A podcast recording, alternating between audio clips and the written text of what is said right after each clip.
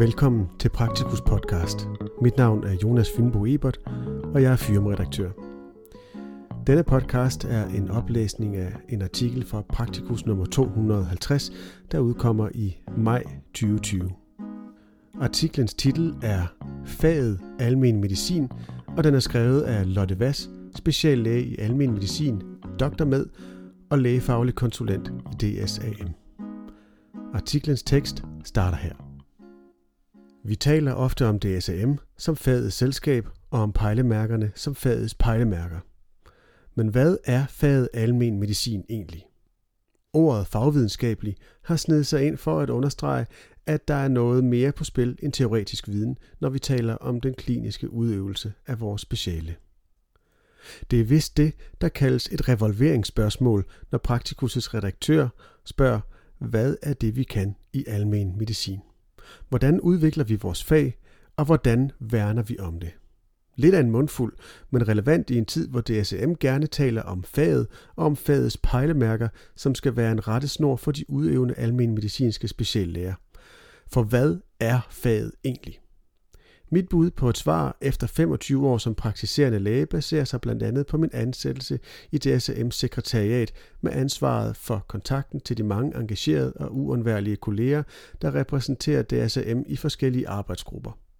Det har givet et godt indblik i, hvad der forventes af os og hvad vi kan bidrage med, når det handler om rådgivning med udgangspunkt i vores fag. Erfaringen er heldigvis, at der lyttes, når vores repræsentanter fortæller om det virkelige liv.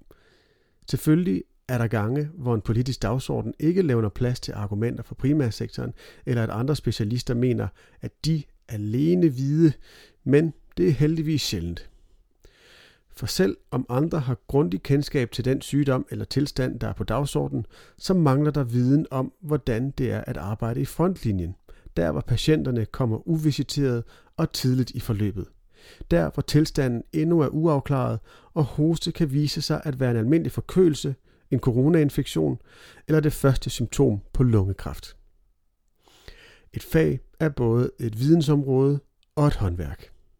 Men har rådgivning om vores måde at gøre tingene på noget med faglighed at gøre? Selvfølgelig er det værdifuldt, hvis vi kan underbygge vores udtalelser med forskningsbaseret viden, men det kan være lige så vigtigt, at vi kan forklare noget ved hjælp af en case fra hverdagen. Slår man fag op i en nudansk ordbog, står der, at et fag er 1. Et afgrænset vidensområde, der studeres eller undervises i på en skole, et universitet eller en anden læreranstalt. 2. Et håndværk eller erhverv, der forudsætter specialiseret viden, håndelag eller færdigheder af sin udøver. Todelingen genfinder vi på DSM's hjemmeside om faget almen medicinsk karakteristika. Almen medicin er en akademisk og videnskabelig disciplin med sin egen uddannelse, forskning, evidensbase, klinisk indhold og er klinisk speciale inden for den primære sundhedstjeneste. Altså, faget almen medicin er både en videnskabelig disciplin og et klinisk speciale, og begge dele er vigtige og kan ikke undværes. Selv om de to måder at se faget på er to sider af samme mønt, så bruger vi normalt mere tid på at tale om den akademiske almen medicin – i forhold til den håndværksmæssige del af faget, som kræver specialiseret viden, håndelag og færdigheder i udøvelsen. Det er ofte tavs viden, noget vi bare gør, men uden at tale så meget om det. Den manglende i talesættelse bevirker ofte, at udenforstående har svært ved at forstå kernen i vores arbejde, og derfor ikke tillægger det værdi. I sidste ende gør vi det måske ikke engang selv. Andet sted i dette blad omtales den akademiske almen medicin, så jeg vil her fokusere på vigtige elementer, når det handler om den håndværksmæssige del af faget. Usikkerhed og kompleksitet. Som sundhedsvæsenets forpost er en af de vigtigste egenskaber at kunne håndtere usikkerhed og ture tage beslutninger. Også når der ikke foreligger et facit. Der er selvfølgelig en lang række nemme beslutninger, som ligger lige til højre benet, og som af samme grund ofte kan uddelegeres.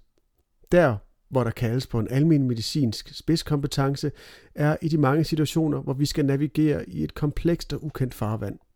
Med stigende erfaring er det nøjagtigt det, vi kan, og som efterspørges af os.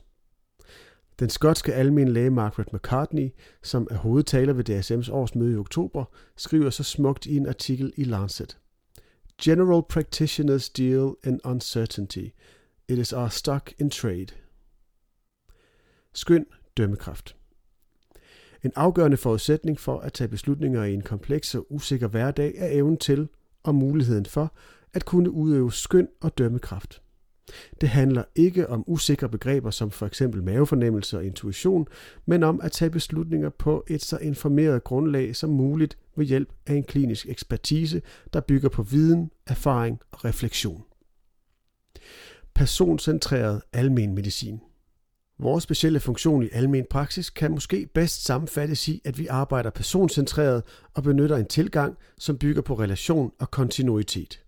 Fagligt råd under Fonden for Almen Praksis skriver, at den personcentrerede tilgang bygger på, at lægen kan sin sygdoms- og sundhedslære og samtidig er i stand til at anvende og omsætte denne i en form, der tager afsæt i og er centreret omkring det enkelte menneskes livssituation og forståelse. Igen dukker todelingen op, hvor vi både skal kunne vores stof og samtidig være i stand til at oversætte en stigende mængde evidens til den enkelte patient, hvis liv og historier er unikke og afspejler forskellige holdninger og værdier, der skal tages hensyn til. Ikke hokus pokus, men klinisk ekspertise. Den kliniske ekspertise, hvor vi udnytter evnen til at lytte til og inddrage patientens historie, er vel at mærke hverken langhåret eller hokus pokus. Det er en faglighed, der også følger David Sackett's oprindelige beskrivelse af evidensbaseret medicin som en måde at integrere de tre faktorer. Den bedste videnskabelige evidens, patientens præferencer og lægens kliniske ekspertise. Hvordan udvikler og værner vi om vores håndværksfaglighed? Vi har allerede nogle gode forudsætninger i Danmark. Vi kan glæde os over at have en god videreuddannelse, der baserer sig på mesterlæringsprincipper, som er afgørende, når man skal lære et håndværk. Vi har almen medicinske forskningsenheder til at hjælpe os, og nu også en kvalitetsudviklingsmodel, der baserer sig på arbejdet i klynger. Men herudover vil jeg adressere nogle specifikke punkter. Punkt 1. Vi er nødt til at have selvtillid til at tro på, at det vi kan gør en forskel, både for samfund og for den enkelte patient. Desværre møder jeg ofte praktiserende læger, der ikke selv er klar over værdien af deres erfaring og kunden, når de bliver bedt om at gå med i en arbejdsgruppe for DSAM. Jamen, jeg er jo ikke forsker, lyder det. Men samfundet har behov for læger, der kan visitere og tage beslutninger, også når grunden er usikker. Og vi skal huske, at for en patient er det afgørende at føle sig se som en person, noget som DSM formidler i kampagnen Det gør en forskel, at vi kender hinanden. Punkt 2. Efteruddannelse er selvfølgelig et must. Det er nødvendigt fortsat at udvikle kurser i klinisk beslutningstagning og kommunikation, uanset om kurserne hedder Den svære samtale, Kalymners kurser, narrativ medicin eller Den gode læge. Personligt mener jeg, med baggrund som mangeårig underviser, at dele af disse kurser med fordel kunne indgå som elementer i den systematiske efteruddannelse. Punkt 3. Vi skal fastholde, at forskning sker i samarbejde med klinikeren. Den almindelige medicinske forskning bliver bedst, når den inspireres af de kliniske og håndværksmæssige spørgsmål. Punkt 4. Når vi uddelegerer arbejde, er der to ting at huske. Personalet skal også klædes på til at kunne varetage den relationelle og personcentrerede tilgang. Og selv må vi ikke uddelegere så meget, at vi mister kontinuitet og kendskab til den hele patient. For de fleste er det netop det, at vi får lov til at lære vores patienter at kende, der gør arbejdet meningsfuldt. Her slutter artiklens tekst.